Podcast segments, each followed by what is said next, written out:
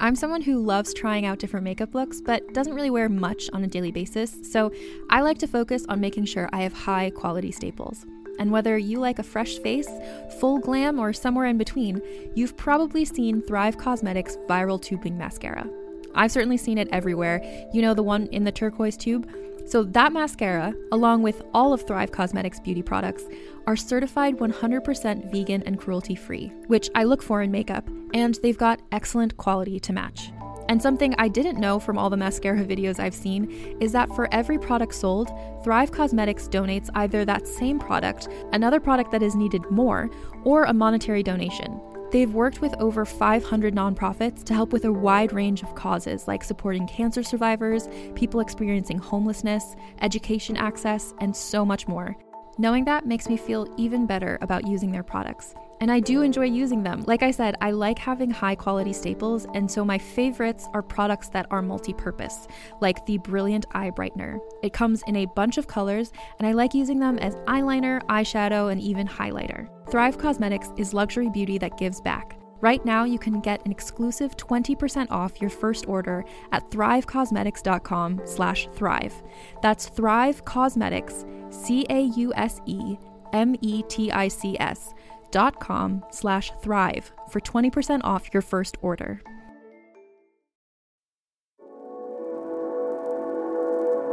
What's up, y'all? Welcome back to Rebel Radio. My guest today, Gabriel Garzon Montano, is a neo soul artist who's blowing up quickly after being sampled by Drake, going on tour with Lenny Kravitz. And uh, he gives us some pretty interesting insights into the inner dialogue of an artist. Uh, for a young guy, he kind of has a lot figured out as far as his what he calls his mission statement, knowing when it's time to step up his game, and not listening to the critics, especially himself. So tune in and uh, let us know what you think.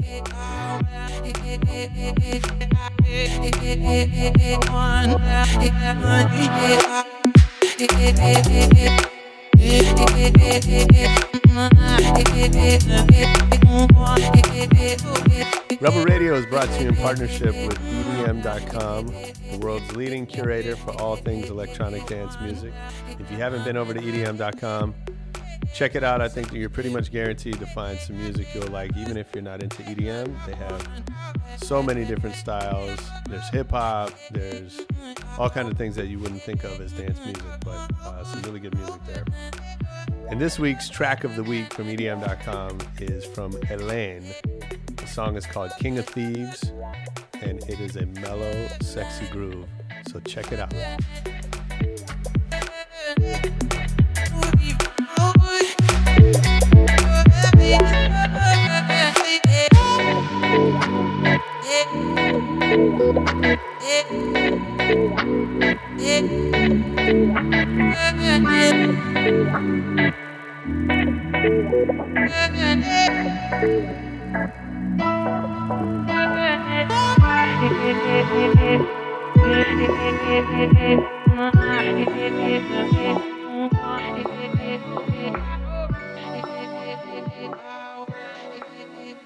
Welcome back. We're here on Rebel Radio, the podcast where we talk about the art of selling without selling out.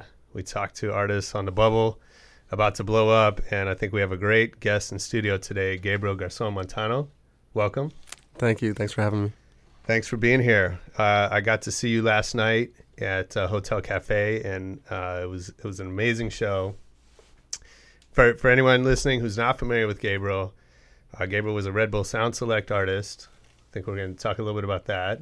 Uh, has been on tour with Lenny Kravitz, and uh, one of his tracks was was sampled by Drake, and uh, it feels like there's a lot of good stories that you're experiencing so far already. I will say, you know, I've been listening to the music and and I found you through your management. So Josh and Jackson are good friends. They're they're part of the extended family. We do a lot of work with them. And when they told me about you and and shared the SoundCloud, I was interested. I like the music. Uh, I got to say, seeing it last night took it to a whole new level, and got I really got a lot of dimension about you that I hadn't heard on in the recordings. Um, and so I'm curious, sort of how that's how it's different for you, you know, live versus versus uh, recorded. hmm I I made the record in 2012, so I was a different musician. Sure. I had different vocal abilities, and um, playing the songs for three years, you just kind of start doing them a new way. Yeah. Yeah. Every once in a while, I'll listen to the record, and I'm like, oh yeah, that's what it sounds like. right. And, yeah, that's cool. and yeah, I don't. I'm not of the mind that you have to go back and try to like fit yourself into what that sounds like. You just this is me singing the song today, and tomorrow I'll do it another way. Well, I mean, you know, not on purpose, but Sure. you evolve. No, I, I think the recordings are good. They're just different. Mm-hmm. and you know i got when i when i first was listening uh you know i got a lot of omar vibe you, Hmm. the singer omar Hmm. you, you familiar with him He, he's an R&B. yeah kind of r&b neo soul british guy Okay. uh, when you're listening to the record, you when i listen to the record There's nothing like this.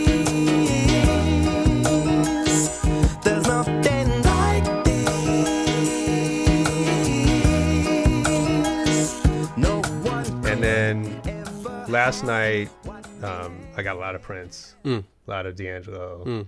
and i think a lot of that was the intensity Mm. that you know uh, the you know the the neo soul in general i think is a very restrained genre where there's a lot of just really easygoing Hmm. you know it's almost like easy listening uh, which i think you could say that about r&b in general to some extent um, obviously there's exceptions to that but but on stage there's there was just a ton of passion i want to talk about the drummer a little bit because it was just you and the drummer Yeah. and what he was doing with with the sounds and effects was was pretty incredible. Yeah. So how do you, how do you put a show like that together? Um. Well, for the most part, it's the stem, the drum stems when they're not, um, when it's not an actual um, piece of the drum kit. I just took took the stems and put them on the pad so Mhm. that so that you can get the aesthetic of the record. Yeah.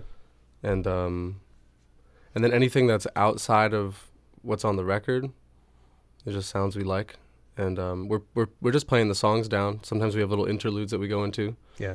that are, and stuff like that is born um, on stage usually. Rehearsals just yeah, sure. rehearsals always like a recap of, of you know stuff that has happened. Usually, usually on stage the vibe is way better than at rehearsal. Yeah, I'm sure. Rehearsal studios, I haven't found ones with really great sound, and Oh, really? live you have everyone has their own monitor. You know, it, it feels nice, and so Mm-hmm. it gives you a platform to to like kind of get lifted on. So I mentioned the influences I heard. Uh, is that I mean, is that am I right there, or, or are there other influences? Yeah, I mean Prince and D'Angelo loom very large Yeah. in my life. I love them. What uh, what was the first Prince record that you? Um, it was Sign of the Times, the the second disc actually. Okay, and any song in particular? I think it's I think if I was your girlfriend is the second track, and that was the first one that. Um, my mother's boyfriend at the time, I was 15. He he asked me to do him the favor of cleaning his studio floors, and so he said, um, "Do a square foot per song, and just scrub that one square foot." Oh once, wow! once the song is over, and then move to the next one. And then he um, he said, "I'm gonna put this record on for you." And then he said, "I built houses to this shit." And then No kidding. and then "Uh, someone around.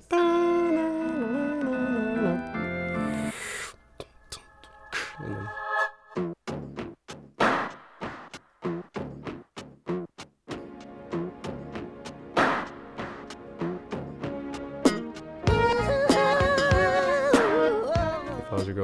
That's dope. came on and yeah, and it was really weird contextually at 15 to hear that. Sure. Mm-hmm.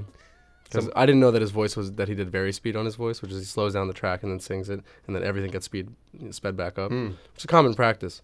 Or also just taking your master and speeding it up at the end just to get it tighter, to get your vocal a little more. eh. Mm-hmm. Um, a lot of people do it. That's why it's, sometimes with old records you try to learn them on the piano and they're like in between two notes. Mm-hmm. Mm-hmm. Um, anyway, the sound of his voice it was just like it was really funky and like really he was really in there, but but just the way he sounded so different than other men Yeah. was like really freaky to me. Yeah. But I was really intrigued because like I could tell how how great it was. but it just kind of just like disturbed me, gave me the the shivers. Is that right? Yeah, but then I listened to. I mean, I listened to that for a week, just Sign of the Times, one song at a time with like this meditative Mhm. scrubbing the floor. And by the end, I was just in love with it. That's cool. hmm My Prince experience a little different. I was ten, and um, um Dirty Mind was out, and it was big at my school. And I, my grandparents took me on a cruise. We're in Mexico on this cruise, and in the bottom of the cruise ship was a disco, and it was. And so I go down there at you know ten o'clock at night or whatever. And I'm a ten year old in this disco, and he's playing. Actually, I remember he was playing Physical by Olivia Newton John, and I walk up to the DJ. I'm like, "Hey man, can you play some? Can you play Head?" And and, and by by Prince, and, and the guy looks at me and goes, "Who's Prince?" And I just walked away like I had. I'm sure he's like, "Who the fuck is this ten year old bothering awesome. me?" Right? Awesome. Yeah, that was so. That was the beginning of my my Prince career.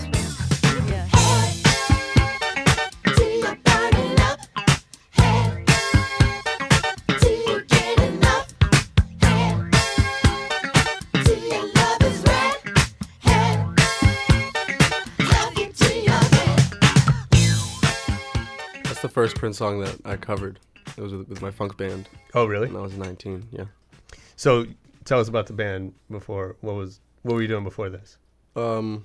Well, s- starting like 12, I was I like wrote like some kiddie songs, and I was like really into Nirvana. Mm. So they had like clean, kind of somber uh, verses, and then in the chorus, I would like ah, I would start screaming, and the distortion would come on. Wow. Kind of like smells like Teen Spirit, that formula. sure. Um, and then came out of that, and then 15 was like singer songwriting, um, listening to a lot of Jeff Buckley and Radiohead and the Beatles. Um, and that got kind of depressing, playing in cafes, just kind of like my sad songs, whatever, and not having a mastery over arrangements and just feeling like it was all just chord, chord, chord. Like I felt like like there's so many people who do that. So Mhm. um, and then getting into R&B music and funk music with all the arranging Yeah. was my way kind of out. So I started just binge listening and like really investigating, and then put together a group that ended up in its final incarnation was like four horns, three singers, myself, a guitar player, keyboard, bass, and drums, and I wrote all the music and did all the arrangements, transcribing like and the Family Stone, Mm-hmm. all the stuff from Fresh, Stand, Life, um, Earth, Wind, and Fire, P Funk, James, Kool and the Gang, and and writing all the horn charts and figuring out who was playing what notes and like how this stuff was woven together gave me like this whole three dimensional outlook on an arrangement. Yeah. So then I kind of brought some of that back to then my songwriting in earnest, which is kind of what you have now. If you want me to stay, I'll be around today to be available for you to see.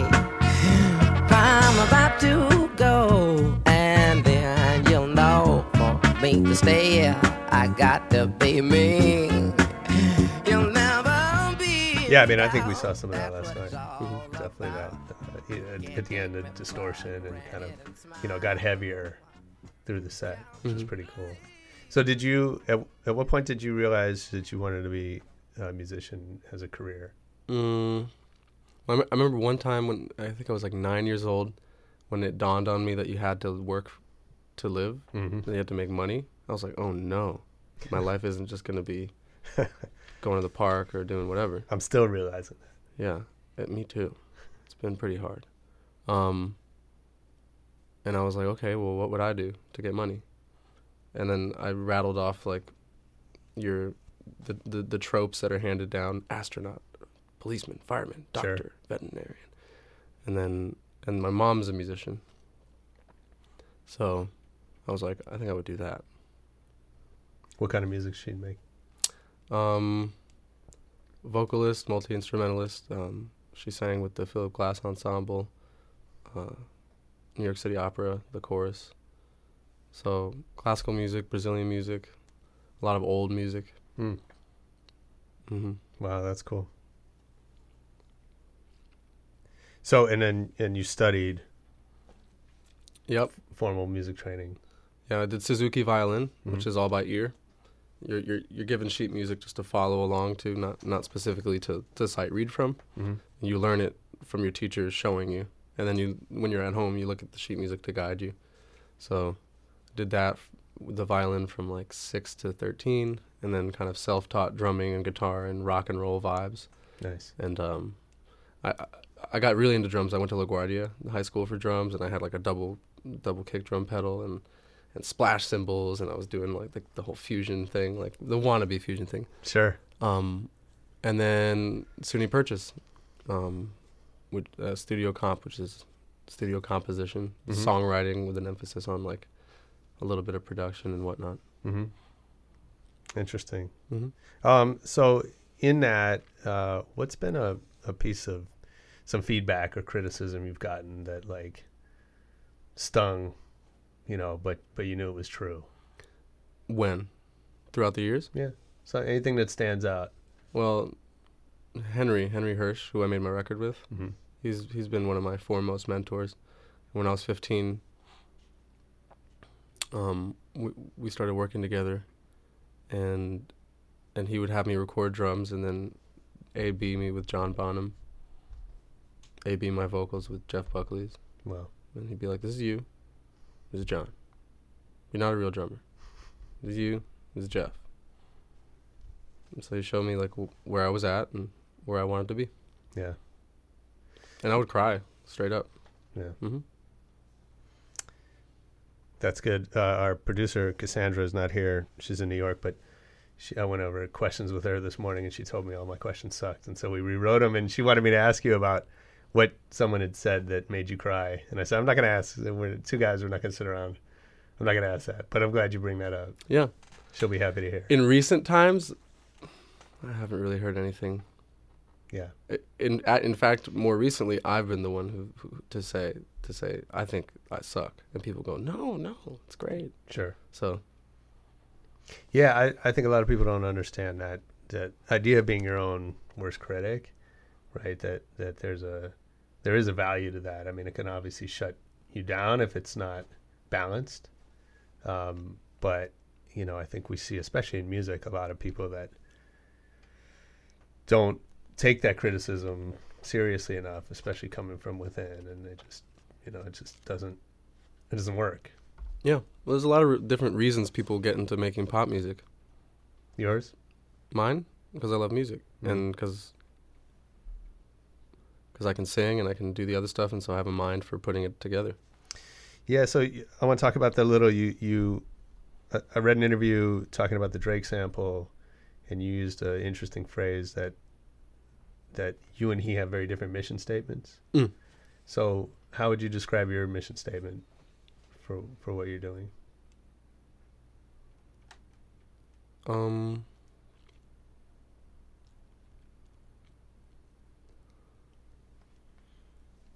My mission statement, I guess, well, i included in it would be that it, it's it's to make beautiful music that is healing, and that at no point in any way is at anybody's expense. So, so I wouldn't, I, would- I would. I, I would never put out a message that was derogatory Hmm. in an attempt to align myself with a certain pop tradition or a certain acceptance into a I feel like there's certain things that you can say that make you more prone to being played at, at you know to to being in, in in the pantheon of like Yeah. of like party artists or people who are relevant in a very like culturally relevant now today Mm-hmm. you Yeah. know and a lot of that includes like like I don't know foregoing human dignity especially with women Mm-hmm. Yeah. you know and, and just kind of acting like it's cool to to be shallow in certain ways Mm-hmm. and um, that doesn't take away from any of these great artists, but a lot of them, they have they have a lot of points like that. And, and if you don't do that, you get labeled as a backpack or like conscious or like soft or something. Yeah. And so, I I want to I want to accept the challenge of, of of not of not stooping low. Um, yeah, and then and then mu- musically, I'm I'm not really trying to align myself with what I'm hearing, in, you know, in all these in all these different formats and these like avenues that that you can set out to make music in. Mm-hmm. Trying to do something I've never heard before.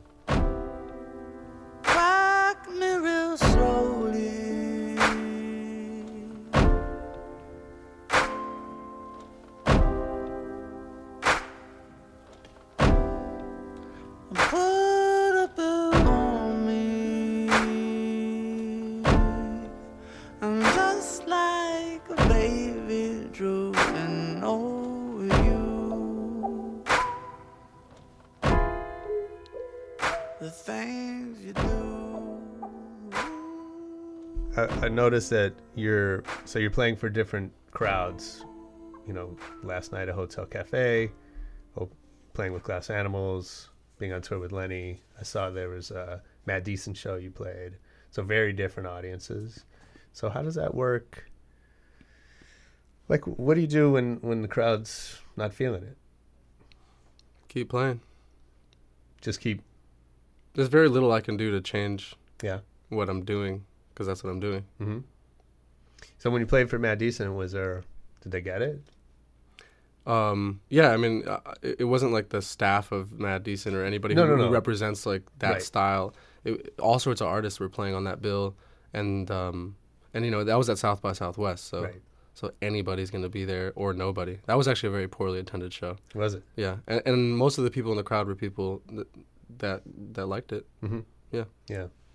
I, I, think that's part of being a musician today where, you know, traditionally things were much more divided around genre lines. Mm. And there was a much better chance that, you know, if you're opening for someone, you sound pretty close to what that guy is going to sound like Yeah. in the past. hmm I think today that's very different, obviously, with festival culture, that you know you're playing for a much more diverse audience who, who has you know whole different sets of tastes and uh, not just sonically, but the energy and the the vibe that they're looking for. Yeah, I mean, I think you can still look back though and see examples. Like w- we were at the Fillmore on Sunday, um, and I saw Miles Davis opening for the Grateful Dead. Mm-hmm. You know. Yeah. And um, when when I was on the road with Lenny, I asked him what his first big tour was, so I could kind of wrap my head around what it must have been like for him. Yeah. And his first big tour was with Tom Petty, Oh wow. and that's pretty different. Yeah. mm, especially on the record he was touring on, where where he, he his Let Love Rule is a very dry record. It's not Mhm. a lot of reverb, funky, you know, um, a little bit psychedelic, and then Tom Petty, you know, it's like a kind of like a middle of the road pop Right. powerhouse. Yeah.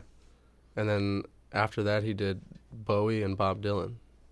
And so on the next records, Lenny was playing more like more like funky stadium rock music, Mhm. but still funky Led Zeppelin inspired. Yeah. So so the contrast with Bob Dylan must have been. I was imagining he must have played him off the stage, Sure. but not really because because of the legend, you know, and Yeah. People were there to the, see the stature of these other artists. Yeah. Yeah, it's funny. I was reading Herbie Hancock's autobiography, and he talks about uh, the Mwandishi band, which was his like Afro uh, period that he went through. This really like psychedelic soul thing he was doing, and he Mm. got booked to open in Central Park for Iron Butterfly, Mm. and like he said, you know, they were up there. He was used to being Herbie Hancock and playing with Miles Davis, and all of a sudden they were up there. Nobody got it Mm. and uh, kind of like you said, you just power through it. You just play Yeah, because if you're there to it- play. Yeah, if you're gonna go around changing what you do based on how people react, Yeah. then you're never really gonna fulfill your your mission. hmm You're just Yeah. gonna, you're just gonna end up kind of diluted. So when you're out with Lenny, well, I'm curious, what did he do that surprised you?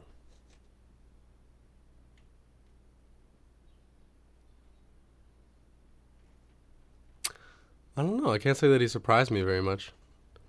I, de- I, I definitely And did you anything about him? I didn't you- have a preconceived. I didn't really set out to think what he would be doing. okay. You mean on stage Yeah, just or in general? in general.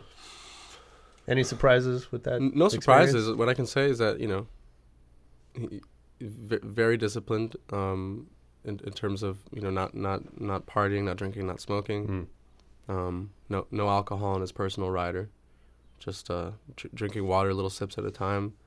Personal steam inhaler, hmm um, humidifier in the room, work work out before the show, running around the arena. Wow. hmm What What do you think he taught you? That Yeah. yeah, and Take care of yourself. take care of yourself and don't you know um Yeah. it- 20 years down the road it's not like as as interesting as it seems, it's like yeah, playing to ten thousand people who who who it looks like would kill for you Mm-hmm. loses, I'm sure, some of the thrill, and you, you you realize that you have to you have a lot to a lot is riding on your back. You know, Yeah. Yeah, it's a You- job. You, have a 50 person crew, Right. Whose salaries you're paying, Mm-hmm. and the show must go on. So you got to really take care of yourself, because there's nobody else who can get up there and sing the words that you have to sing. So like he has to really protect that, and he he was he had laryngitis on the tour. Oh wow. hmm Yeah. So he was like really he's playing on a broken leg. That's what he said. Wow. but yeah, uh, so just just the the ability to like really be within yourself and not to let excitement kind of like distract you and take you outside of like Mhm. your intention. Mhm. That that was that was huge Yeah. because I was I had so much adrenaline on on the on the road that I had to take it out somehow. It was it, it was just like So do you take it to be out an artist the, to be an yeah and end off Mhm. to be an artist at this at this point um, going from playing to 200 people at most to playing in front of 7,000, 8,000, 10,000 people it was it was just like a, an energy injection that, that like I didn't really know how to handle. Yeah. hmm So how does that change things for you? You get back to New York after the tour. You know, you get up the next morning and like does it feel like the world is different for you or is or how does what does that do in in your brain? I think that in my brain it it just brought to mind that now is the time to be world class. That's all I could think of Mhm. when wondering whether I was and what I could do better. So one of the themes that we we want to explore is is about fame and, and success and how that happens. And I think, you know, we we talk about culturally we talk about the Justin Biebers who were not famous one day and the next day they were. But for most people that's not what happens, right? It happens in small steps that build cumulatively cumul- cumulatively. Mm. And so I'm curious and and I you know, I think we're seeing that with you, right? That you've had these milestones at this point in your career. So I wonder how much you notice those. Like, how much do you notice that? Is there a day you wake up that's like, where I am today is different than where I was yesterday? I think the most noticeable thing is is in terms of like people in my age group, my peers, Mm-hmm. and the way they regard me or address me based on what they see online, Yeah. which is now how people find out about each other's lives. What What's an example? People seeing thing, you know, people seeing things in the world, but also on, on Instagram, seeing what, what, what maybe my touring schedule is, or, or, or, or, you know, or whenever something's posted online about things that are happening. Mm-hmm. um, then people start imagining what your life must be like or something and then when they when they call you or text you or to congratulate you or when all you're getting is just texts of people congratulating you and no nothing else Right. you How know? does that feel? it, it feels cool but then after a while it, it loses its um Yeah. its immediate value and it becomes a, a gesture that you recognize from afar Mm-hmm. and so you it, it then it loses all of its value and Mhm. becomes an empty gesture Sure. hmm And so then when when that when most of your interactions with people become, oh, congrats on Drake or congrats on this, then after a while, you you you miss the diversity of the interactions you used to have. Mm-hmm. But that that's why you have family and that's why you have good friends and then, and it's not like it's to to a crazy degree for me. I still I, It will be. I still I still feel very very chill. Yeah, yeah, but I imagine that changes over time. That gets harder and harder to filter out, and I think that's you can see how people become jaded in that situation, right? For sure. Yeah. Mm-hmm. Um, yeah. Mostly people have been going, "Yo, you've been killing it! Congrats! Congrats on everything." Mhm. That's a that's a phrase that I hear a lot. And Sure. so, depending on what kind of day I'm having, sometimes it it works like it has an adverse um, effect on me when I don't feel like I'm personally killing it in my day to day life. You know, Yeah, that maybe it makes you feel disconnected from Yeah. people because they because they don't get it. you know, I've been calling my dad a, a lot more lately and spending a lot more time with my dad. What I think that's the- I think that's definitely something I could speak to. so. How does that help? He knows me, Mm-hmm. you know, and and and the, and we have a space together that nothing really enters into. There's no judgment. I, I haven't appreciated in value given things that I've done in the world. It's just it's just it's just what it is. It's a relationship of pure love. Yeah, I think that's really important. hmm Absolutely, keep you keep you anchored Yeah. for sure. Yeah, because because at first you know w- when when when exciting things are happening it, your mind does all these somersaults and you just kind of get to the point where you're excited for no reason and then you have to like come down and be like okay let me get back to work and let me like you know because there was a time when when it was when the only consideration was just purely like the investigation and the execution of making music Mm-hmm. which it still is now but then now it's like oh like x amount of people will hear this as soon as i put it out Right. even though it's not a great number, it's still it changes a little bit. Yeah. And then you you have to analyze how you how you how your mind behaves, Yeah. how it reacts to certain thoughts, and ultimately all that has to be out the window because it doesn't matter. Mm-hmm. Because if you're being appreciated for something that was made in a vacuum when there was no expectation and when nobody cared to find out what you were doing, then that's probably how you should always make it. Yeah, I mean, I, or you can feed off of it and make it a positive thing, Mhm. ride the energy. Yeah, although I think you're right that more often than not it becomes a distraction and, and it becomes I mean, I think that's why there are so many one hit wonders. Mm.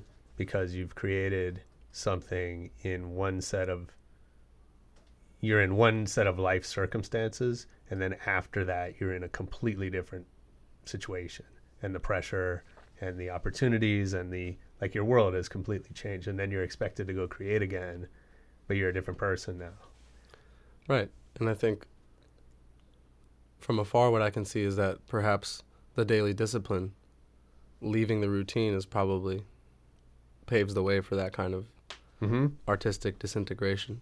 Yeah Or maybe that the fact that you you know you're not really meant to do it in the first place, and that you, you happened upon a set of sounds that really worked for that moment. Yeah, could be. So, talk about your your team a little bit because I think, you know, again, I mentioned, you know, I'm, I'm a big fan of, of your your management, and uh, but I, I think that that relationship is really special and important, and I think probably a lot of people choose, you know, the wrong team for the wrong reasons, and so you know, I'm curious to know how that dynamic works for you uh, in the sense of, you know, do you have a vision, and then your managers are responsible for them for executing that? Are you creating that together? Do they have a vision for you? How's that work?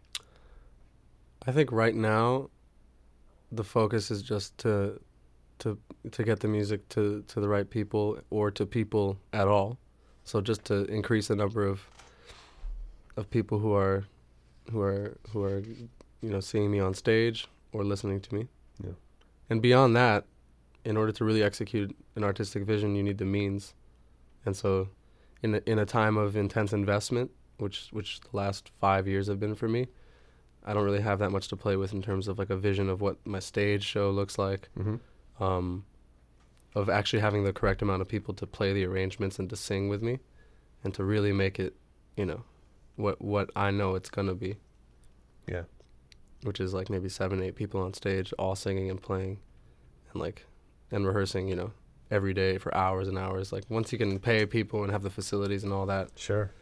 th- that's my vision is, Yeah. to, is to like is musical excellence and just to deliver which i have before with, with, with my funk band we had Mm-hmm. it, it, it felt m- much more like that because you know it was a lot of us and it was it, was- it was very tightly orchestrated Yeah.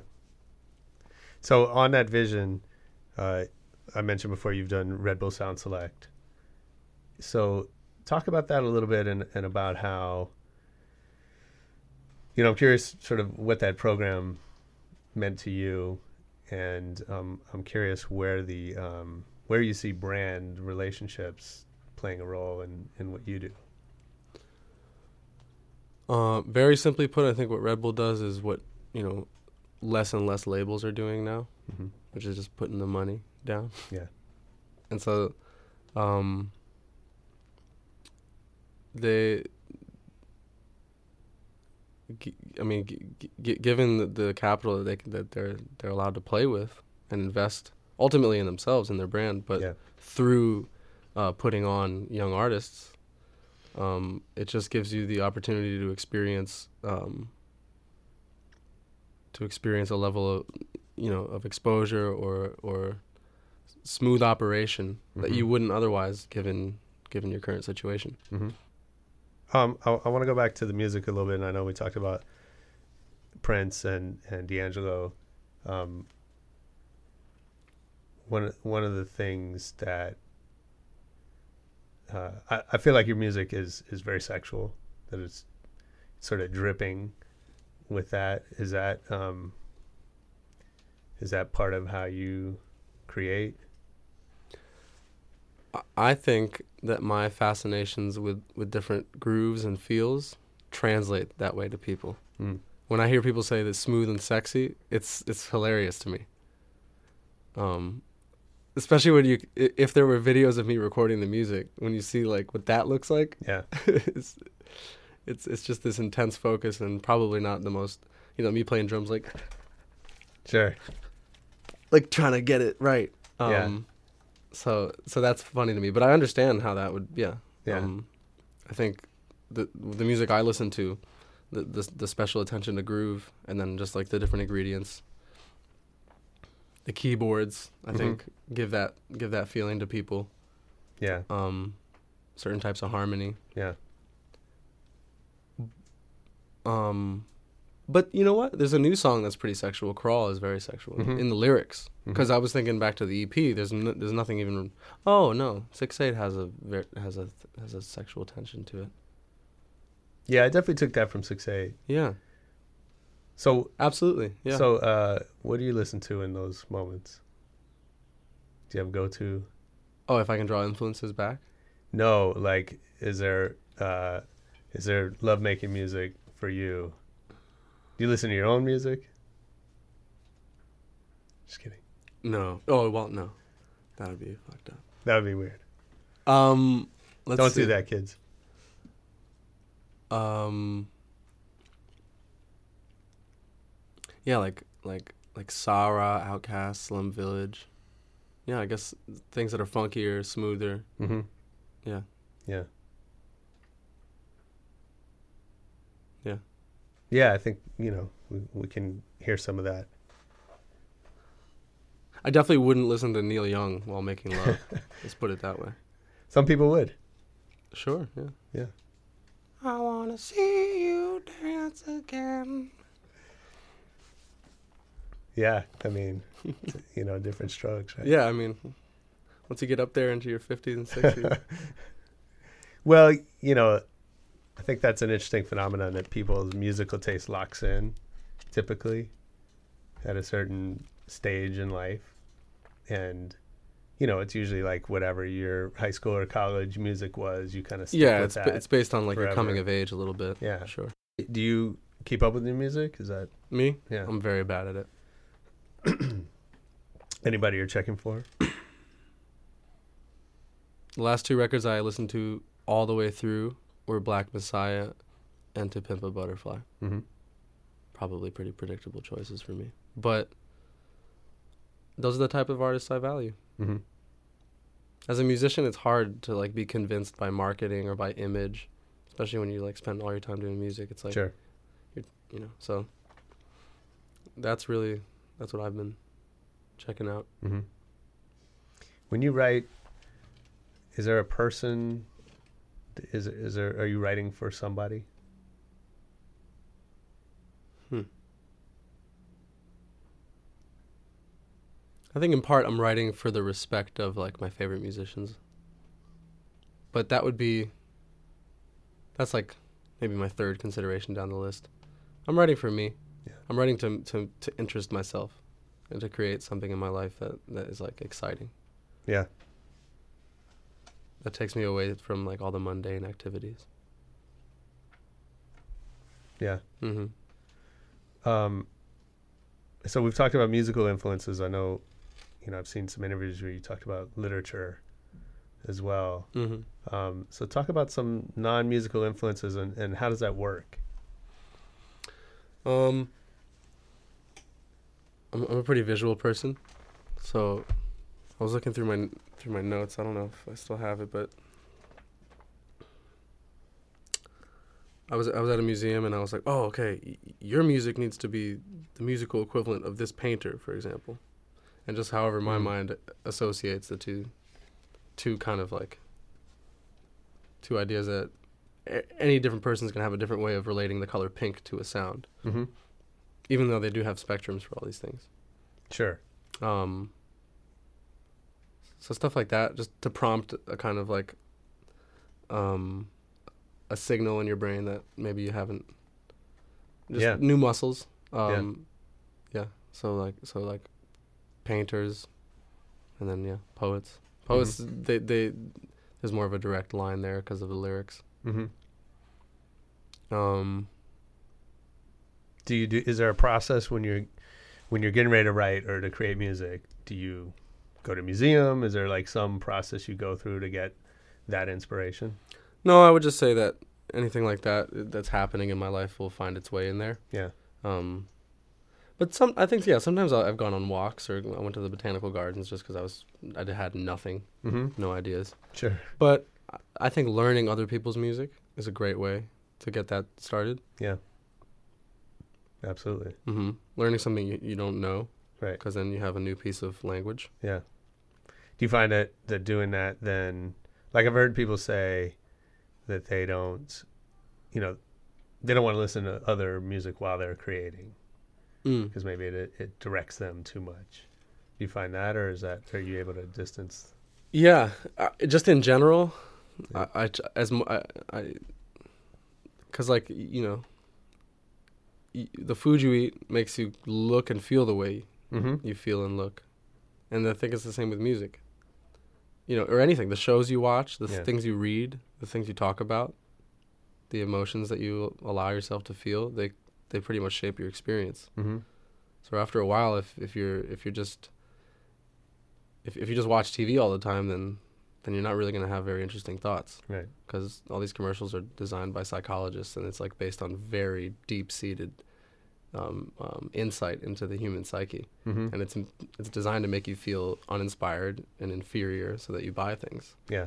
So, or just watching stupid TV shows where all you're seeing is like petty human interactions or Mhm. like jealousy, anger, you know. Then then you're gonna you're not gonna be able to come from a place of like compassion or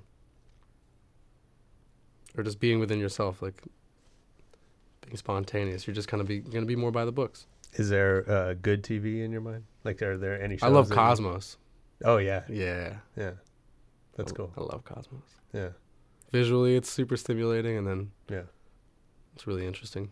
Well, yeah, that's a great example, I think, because it takes a you know pretty heady, sort of non-TV topic, and doesn't dumb it down, but makes it relatable, hmm which is, uh, I think, maybe a good metaphor for what good music can do too. Yeah. Yeah, exactly. Yeah, Make it feel good. absolutely. Mm-hmm. Well, nice man. Well, thanks for joining us on the show. I hope you'll come back next time you're in town. I will. and uh, we will be checking for you online. Cool. Awesome. Thank you. Thanks.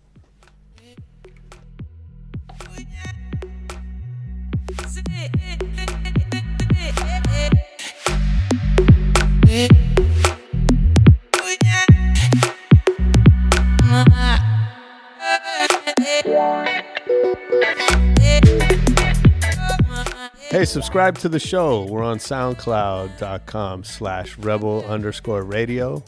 You can also hit us on Twitter at Rebel Radio Net. And I hope you enjoyed listening. I'm Josh Levine for Rebel Radio.